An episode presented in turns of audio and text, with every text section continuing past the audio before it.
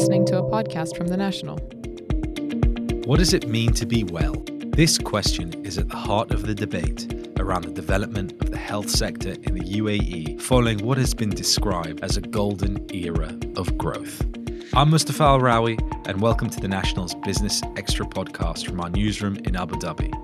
This is the second part of our series taking a deep dive into the important healthcare sector in the UAE and wider region, particularly with the prevalence of lifestyle related conditions in this region and the concerns about rising costs. We ask the question what it means to be well. It's really at the heart of the debate around the future of the healthcare sector.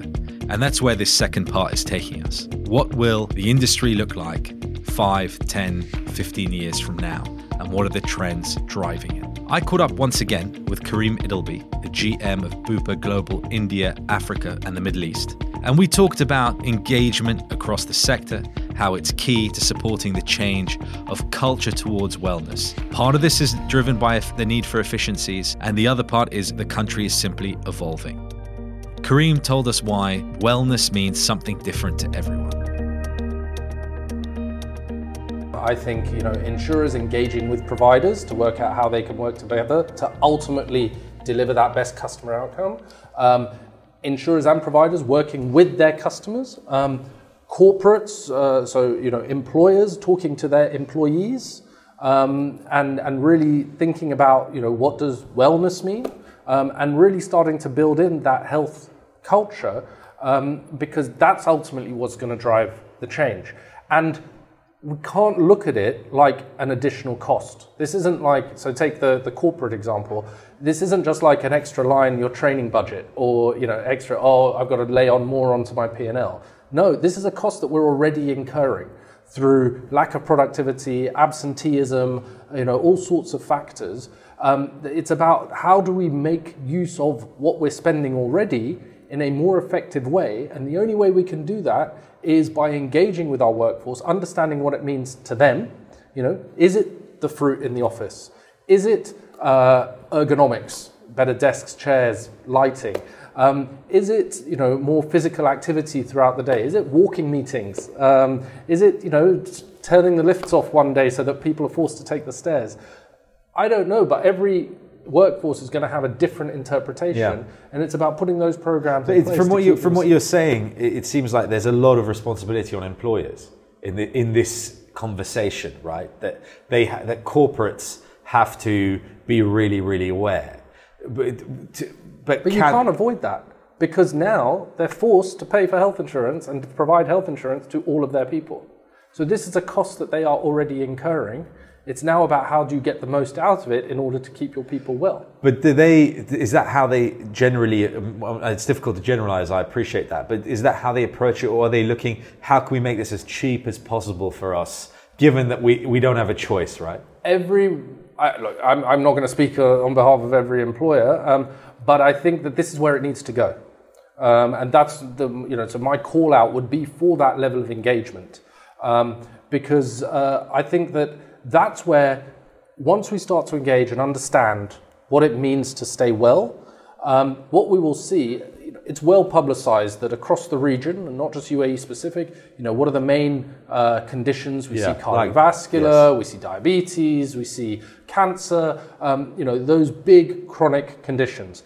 Um, but if you pare that back a bit, you know, what's driving that? Well, that could be hypertension, that could be high cholesterol, that could be physical inactivity. All lifestyle related all issues. All lifestyle related issues. So before we start going and addressing cardiovascular and, and all of the other respiratory, etc., actually, you know, the, the big thing that doesn't get talked about is mental health.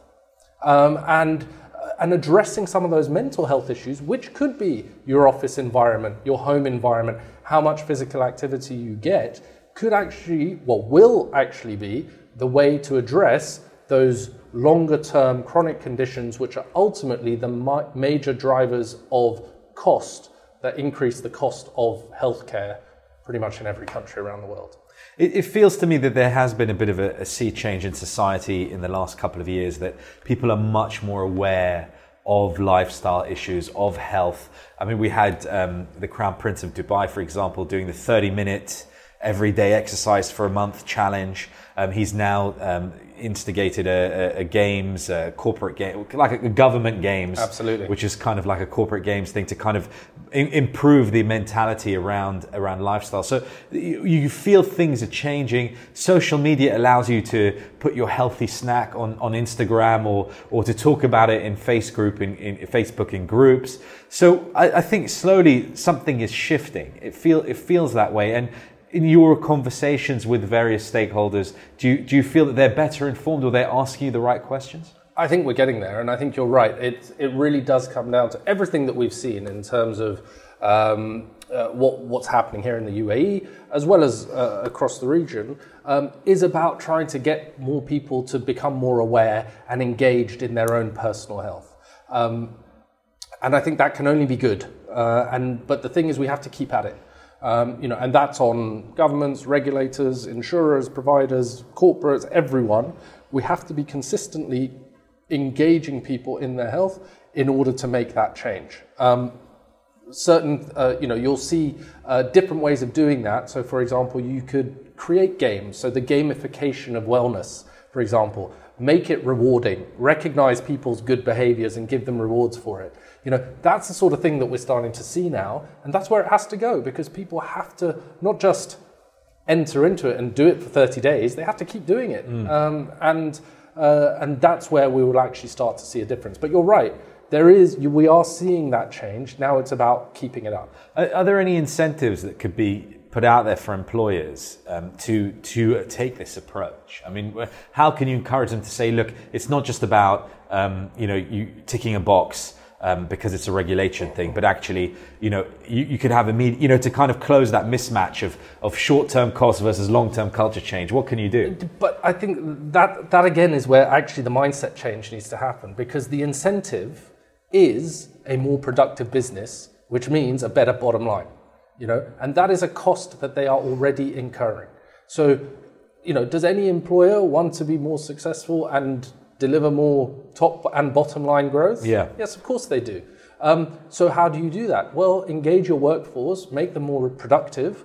Um, that means keeping them well and reducing absenteeism, but also having them listened to and recognized and valued because yeah. you're investing in them. I mean, there's a there's a wider thing about, about culture here as well. I mean. Uh, you know, someone someone said it to me that kind of we, we're sad we eat, we're happy we eat, you know, um, and so you know collectively when we gather around the, the, the meeting conference room at the national, for example, and we're celebrating something, it's never with cucumbers, right? Right. So I'm, I'm not gonna, I'm not going to I'm not to tell tales on everyone, but it's never like that. So you know, it, it's it's almost like you're you know there's that mentality, that psychological block of you know being healthy somehow we're punishing ourselves, right? Yeah.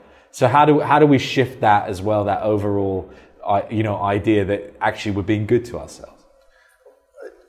Again, I think it, what uh, being healthy and being well means something different to everyone. Um, it could be mental health, it could be physical health. Um, and that's where, you know, uh, uh what I don't want to do is, is have mutiny at the National now because the cake and the chocolates have gone. Right. Um, because at the same time, it could be actually that uh, what's going to move the needle there are the ergonomics and the, the healthy workplace as opposed to the food that's on offer. Right. Um, and that's, and I just, I come back to the point that it's got to be about employers working with employees to engage, ask the questions, and have that constant dialogue um, and really make health an agenda topic, the health of the workforce, a top agenda topic that everyone is constantly addressing um, because that's how it will make a difference. And is this unique to the UAE, or are you seeing no, this in other markets is, in the region? This is uh, across the world, in in fact, um, and uh, and I think that's that's where I think the the healthcare has to go. Um, not just health insurance. I'm talking healthcare um, has to go because I think through digitization, through technology, we have so many different ways to engage um, with people now that um, if the incumbent healthcare players don't do it, someone else will. Um, so it's either you know get on board and start using those channels and doing so in a meaningful way, using the data at your disposal to really make a difference, to deliver that customer outcome, that customer experience, and do it in the most cost-effective way. Um, otherwise, uh, you'll be you're a dinosaur and you will be out of the game very soon. And, and so in, in these is, sort of the priorities when you're talking in your Egyptian market as well. I mean, Egyptian 70 million people plus. Um, you know, huge uh, differences in, in, sort of socioeconomic uh, groupings, uh, massive physical geography of, of, a country as well. I mean, is it very different in, in Bupa's approach um, to a market like that versus the UAE? I think, again, every market has its own issues. What you didn't mention on Egypt is just the huge macroeconomic um, issues that Egypt has been facing over the last few years, not least with the devaluation of the currency um, last year. So, making you know, accessibility to foreign currency, affordability, all sorts of different issues that that throws up as well. Um, but the approach is still the same. People are still people, no matter where they are. But and health is still health. It just means you know what uh, is uh, what it means to them in terms of their own physical well-being or mental well-being. Again, it's about greater engagement. So what we're trying to do in all of our countries around the world, and we have several where we are the large established healthcare player, we are trying to drive that greater engagement through digital and face-to-face tools. Um, but the other thing that I would also mention is by what happens when you have that engagement and the, the customer or the end user trusts you um, to, to have that engagement and dialogue with you, then you know part of that promise then is also ensuring sufficient controls, uh, security, right. privacy of data, and that is of paramount importance to us. So I, you can't have one without the other. Um, I think that you know, uh, and certainly at Bupa around the world, you know, we really care and we really want to drive that engagement but we also want to do it in a very controlled and secure way um, because uh, if you don't have that, then you know there is no there is no business. Absolutely. I mean, the, the health is as much about comfort levels, um, and not not in just in terms of treatment, but feeling like you're in good hands. Absolutely. And so that that the same would apply to the data that you would get from from your customers, from your providers. Um, that you make sure that it is in safe hands with Bupa. Um, and I guess when you go back to head office in uh, Bupa uh, Global in Brighton in the UK, and and you're having conversations, these must be the concerns in every, coming out of every region, right? Which is absolutely which is you know technology brings benefits, but it also brings new new concerns that we have to deal with. And and by the way, that's not just Bupa Global, which is obviously the international arm of Bupa, but also Bupa as a whole, all of our domestic health insurance businesses as well. Um, it's the same concerns. Uh, and, uh, and again, we're seeing regulation across the EU um, with GDPR and everything around data protection that's happening there, and really important regulations coming in, which we have to absolutely make sure that we are in absolute compliance with. Um, it, it is absolutely top of mind in terms of creating that controlled and secure environment because, as you say, it, it's it's that trust. It's the trust to deliver that promise is effectively what we are being asked by our customers to do. And you know, once you break that trust, it's very hard to get that back. Now, I want to continue my conversation with Rashid Tabari, who's a founding partner of Intercare Health Centre in Abu Dhabi. It's a pioneering provider of primary care in the country. And Rashid explains how, in a competitive marketplace as it has become, technology is increasingly important in terms of providers evolving to meet their patients' expectations. What we've also done is try to integrate conventional medicine with uh, a bit of um, I don't want to say integrative medicine, but uh, advanced screening. So we, over the last six months, what we've done also to elevate our game and uh, provide better service for our patients and uh, and quality of care is we're doing DNA testing, screening, profiling, and it's all about how much data you can gather about a patient so you can diagnose him better. So that has been uh, uh, has done very well. Patients have enjoyed it. And the way I see Intercare growing is uh, uh, to have multiple facilities. Not sure brick and mortar. I'm not a believer in brick and mortar anymore. Um, not that I have anything against it, but it's prohibitive and costly. So the challenge today is how do you create growth, being providing the best quality of care at the most cost-effective rates. So this is why I'm a big believer in the virtual uh, care today, whether it's like I said, virtual primary care clinics um, or telemonitoring, healthcare is shifting towards the patient rather than the patient coming to the to the to the physician or to the practice. So it's about convenience. So consumer behavior is changing. So if you look at consumer behavior today, they want convenience, they want no waste of time, they don't want uh, least time possible to see a physician. Uh, they want quality, um, they want comfort, and we're so through the uh, new initiatives that we're doing about with virtual techno- with technology and the virtual care, is providing all these to the patients. So we provide better access for them to be able to access through technology or virtual telemedicine. We provide um, the same level of quality of care because it's the same physicians that they're seeing in the clinic. They can see virtually. Um, it's it's it's more cost effective because they can shorter uh, consult times. They're very specific in their what they want, um, and we feel that our play is is how to grow primary care on a virtual platform. So it seems there's constant evolution, constant investment. You've always got to stay at the forefront of of what's happening in the industry. When you look at growth in terms of whether it's more patients or more doctors or the ability to serve more patients and provide more doctors, you're going to look at every aspect. It's it's going to be whatever technology can offer you, how to harness the data, um, you know, looking at different treatments and what, what, what people are interested in at the moment. So really, you're, you're, you're having to stay on the ball all the time with, with every development that's going on, um, and so you're Absolutely. constantly looking outside this country, globally talking amongst uh, you know other other medical facilities as well. It, it sounds like it's it, it's not just about running a clinic, um, but also in terms of understanding where healthcare is going in general. Absolutely, exactly what I was thinking just before you said that. So that so so the way the the rationale behind primary care was where when we did home care, which is a sister concern, we were the second or third company in the uh, uh, third provider in the in the country. So that was home nursing. Yeah, home nursing. Yeah. So providing care for patients at home, whether it's we do all therapy, as well as nursing and physician care. So when we looked at how do we diversify, we took a view of where the market's going to be in two years, and that's why I did primary care. The way I see the market developing the next 24 months is going to be about how do you integrate brick and mortar with technology and the virtual world, and that's the strategy that we're developing today. And if we succeed in delivering that, we will again be in the fr- uh, on the frontier of the next venture into healthcare. The challenge is, like I said before, there's a lot of big providers in the market, um, and there's a lot of consolidation. So to, to remain relevant and grow, you have to think outside the box. You cannot, if you build 10 clinics, they can build 50. If you spend 100 million, they have 800 million.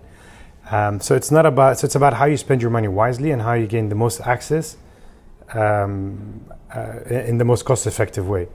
Again, I think the, the key word for me is patient-centered care and delivering care at the patient, as close to the patient as possible. So whether you provide it in a in an office setting, or you provide pods in high footfall areas, or you do telemonitoring, there's a lot of access points to patients where you can go to them and ensure that your first point of call or first, you know, on, on top of mind rather than any other provider in the market. Uh, you, you obviously had a view down the line. You're looking at where the industry is going. Um, sitting here in, in sort of early 2018, uh, you know, f- are you still bullish five years down the line? You still see that you know the health sector in the UAE and the region will be will still be growing in five years. Will still have the same you know strong fundamentals that, they, that it's had up to this point.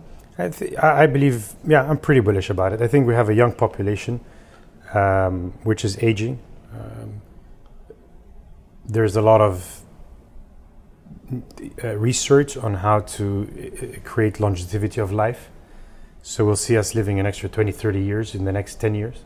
So if we make it in the next 10, 15 years and we live that long, I think life expectancy will definitely increase by 20, 30 years. So there's an aging population, there's an increase in the burden of disease. Um, and that in, in itself will allow healthcare to continue to grow. Although it will have to shift from regular care to look at all the technologies growing from stem cell to um, to nanotechnology, and there'll be so much. It'll be. I think the outlook will be different. Maybe not in the next five years, but so the but the growth is going to still be there. So if you look at a five-year horizon, um, there's still potential for growth, and uh, within the right areas, there's exponential growth. The picture is of a of, of a, a, a more efficient industry, really. Um, definitely more efficient. If you if you take a step back and look at phone triage, medical triage, It's very prominent in the West, in the US, in the UK. Um, and a lot of it has been driven by AI. There's no doctor. So there is an app in the UK, you call them, they triage you, you don't even speak, you're talking to a computer and gets you a diagnosis and a recommendation. And that has been going on for the last year and a half, and they've proven that in 99% of the times they are better at making decisions than a physician. So where do we go from here? So is care going to be super specialized down the line? There is is GPs going to be an existing practice? It's going to take time because people still want to see there's a value to the face-to-face interaction between a GP and a or a doctor and a patient, right? It's a relationship. There's a trust. But with the millennials and the way that th- they communicate, it's becoming less and less personal, more on a phone, on a you know WhatsApp or, or, or Skype or FaceTime, and it's no longer this one-to-one face-to-face interaction that exists today. So technology is enabling a lot of things, good and bad. Um, AI, one of the challenges, I was in a conference recently in Singapore saying the challenge of AI is loss of jobs, unrest. Is that going to affect doctors, robots doing operations? Are there going to be doctors in 20 years? I'm not sure. I don't have an answer. But if you look at the trend, driverless cars, no drivers, robotics doing operations more accurately and more successfully and more efficiently than a physician. Um, looking at Watson doing um, uh, diagnosis of, of x rays, more precision medicine on cancer, personalized medicine, more testing. It's going to be very specific in the future where you can go in within half an hour, they can tell you what's your problem, what medication is going to work out of 10, and it's no longer going to be a as complicated as it is today. More Business Extra in just a moment, but first allow me to tell you about the National's other podcasts.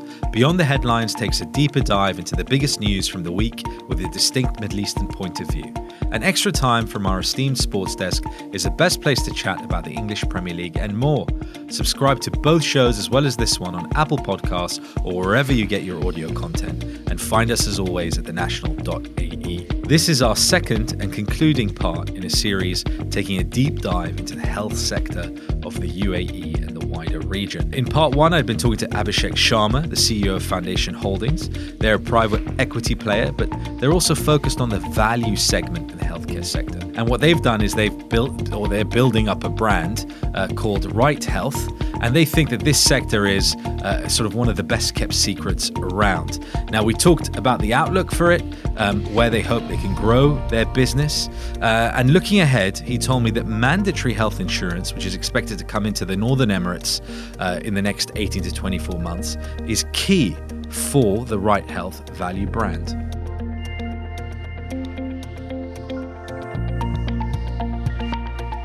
So Abu Dhabi introduced uh, uh, insurance in 2009, Dubai was 2015, and we are very close to the Ministry of Health for the Northern Emirates, and it's something which is in the works and expected in 18 to 24 months from my understanding of the situation.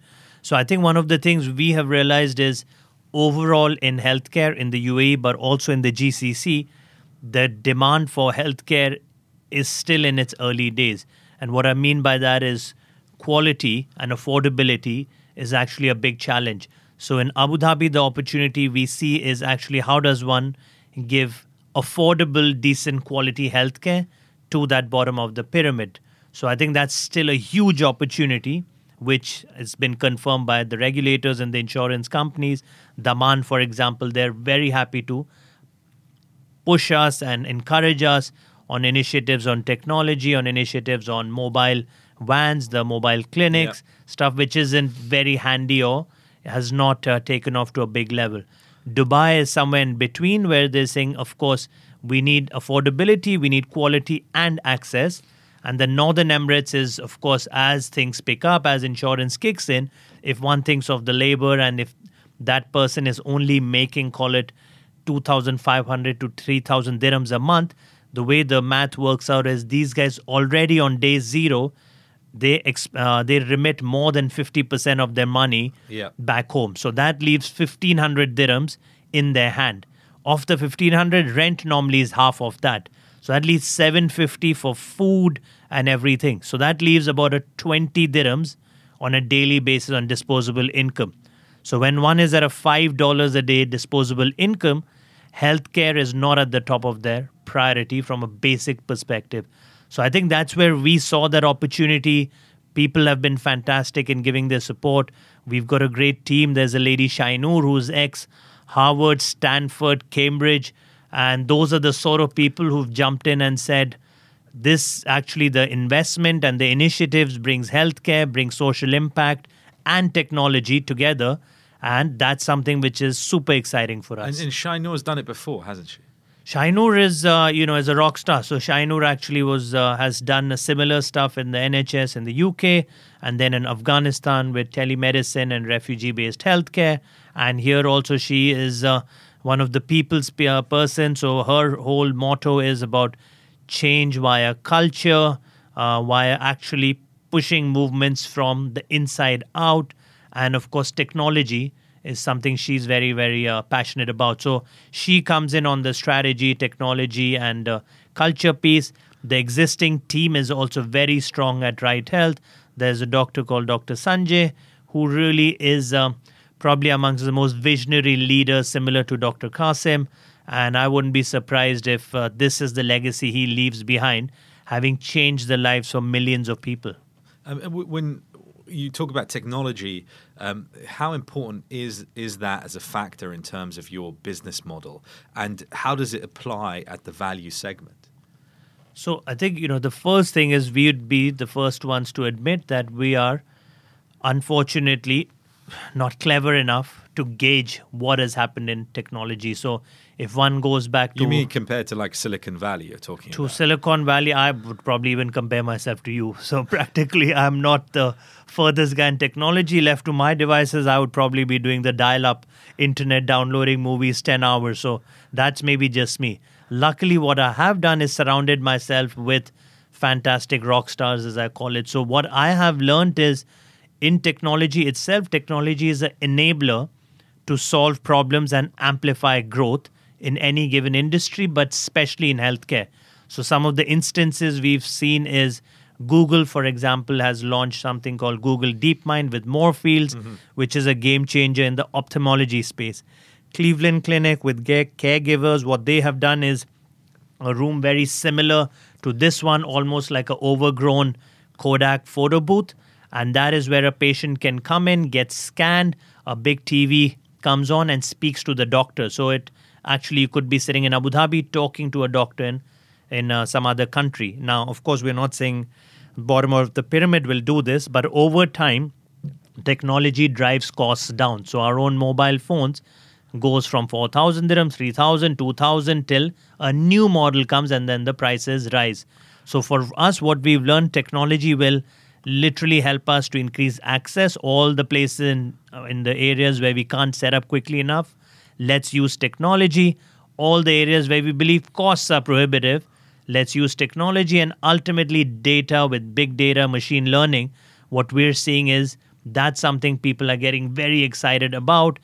If someone is 53 and you know has already seen diabetes what are the chances of that person going through a cardiovascular or cataract there's literally a lot of detailed analysis which would help people to leapfrog competition through innovation such as uh, technology. I, mean, I, imagine because of the, the numbers, sheer numbers of people that you'd be dealing with, and, and because they'll be coming from different parts of the world, your data will be very insightful and very valuable in the future. And it might be something that, that you, you would help you lead towards a different way of perhaps treating people. I mean, obviously, we, we can't predict the future, but it's it's kind of exciting to me to, to think that you know a homegrown company in the UAE or the GCC might have that ability to do something game changing in the health space. I you point uh, spot on, uh, Mustafa. So I think where we need the help of the national and yourself specifically is actually to shout our story to the rest of the world. So as I said, we started with it's been a well kept secret. We don't want it to be a secret, and we're very much like an Apple in our thinking of an open source belief. So that's where we are initiating talks with IBM, Microsoft on how do we use this data to actually use it for the problems that we face today, as well as simple things like electronic medical records. how can technology be used for a more sustainable future itself. So it's early days, but again, what we are trying to do is form meaningful relationships with firms. I met the other day a firm called Babylon, groundbreaking stuff what they're doing in the UK, and has just done a joint venture in Saudi Arabia. Amazing things where we believe what with the power of these companies, we can truly create a movement for change and impact. Now, you mentioned a couple of things when we were talking earlier. A couple, you mentioned the same thing a couple of times when we were talking earlier, actually, which was about potentially IPOing Right Health at some point. Now, I, I, did say that we know we've known each other a long time. We first met when you were working on the deal uh, to IPO Al Noor Hospitals when you were at a previous firm, um, which, which, was well known in this space. Um, now, I guess I'm going to ask the provocative question: Is an IPO the right step for a business like this, or is this because you know how it can be successful and you've done it before, and so it's a natural path that you can envision for this business? So I actually am a big believer of IPOs in general, and I think you know my reason, especially in sectors such as healthcare and education. I always say the three biggest ways to create value in healthcare or education is number one is people, number two is people, number three is people to attract great people to organizations, especially in family business cultures, an IPO is a must have because then one has the transparency, one has the wherewithal of strategic planning, one has governance in place, one is also able to use that currency they have, which is the stock, to again leapfrog competition by making transformational partnerships and acquisitions. So for us, the way the IPO is, is Foundation Holdings is an investor, but what is most important for Right Health, again with its long term focus, is to attract the best best in class talent that it can. So Foundation today is a big parent of Right Health, but I'm sure with time Right Health will have its own identity like any other child, and that identity will be to literally be in every major area in the GCC to have those sort of plans, it will require the right people, it will require capital, resources, and time.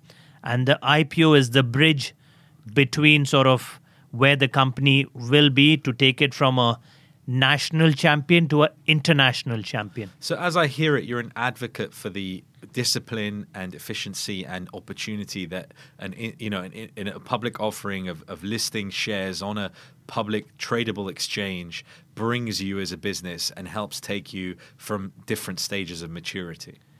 I am a big believer, and I think you know that is an area where I was studying, for example, the Indian healthcare IPO market, uh, Mustafa. So this is something where in India since 2015 there have been 25 healthcare IPOs, and these companies have traded up 60% post listing. What does that mean? Yes, there's huge demand. These companies have IPO to further grow themselves, and also the investors are happy as they've made money.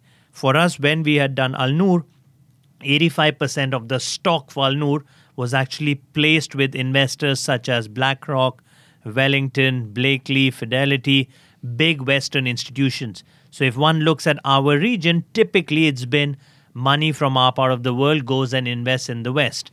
I think you know we like to drive our car looking forward and that forward is the world looking more towards India and China and towards these movements. So I think we're very confident that an IPO for us, yes, it brings discipline and all the good stuff of an IPO with it, but also it helps shine investor spotlight on the country, on the region as a unique opportunity for them to excel in. So, Abhi, Abhi you, you've got a track record in, in, in terms of being an investor in the healthcare market. And you're originally from India, of course, as well but you've you know the Gulf very well, but you've also spent time outside. So you've got an interesting background, an interesting mix. Um, you know what what though really ultimately compels you to stick with healthcare? You could pretty much, I think, apply your your skills and your talent to to other sectors. You mentioned education, of course, but but really as as an intelligent investor, able to see opportunities, you, you could broaden it out. So what what is the affinity you have? With healthcare and actually the GCC in India itself? Is it your background? Is it is it your experience? So I think you know the first thing is I have been very fortunate with my life. We moved here as a family. We partnered with one of the bigger Omani groups, WJ Towell, as a family. They own Unilever, Bridgestone, Mazda. What that means is that taught me to The to agencies for them. through the yeah. agencies in Oman and some of the other countries. What that taught me was at least take a long term approach to relationships. My mother, we, uh, she was a school teacher, now a vice dean in a university, very focused on making sure that kids and myself have the best education so that we have strong values and can prosper as I got more and more into healthcare and education, for me, it's very clear why healthcare is, of course, apart from the demographic and financial trends, each country realizes with its youth, and uh, Saudi has a lot of young people, India does, UAE does, the way to increase human capital, the level, is via healthcare and education.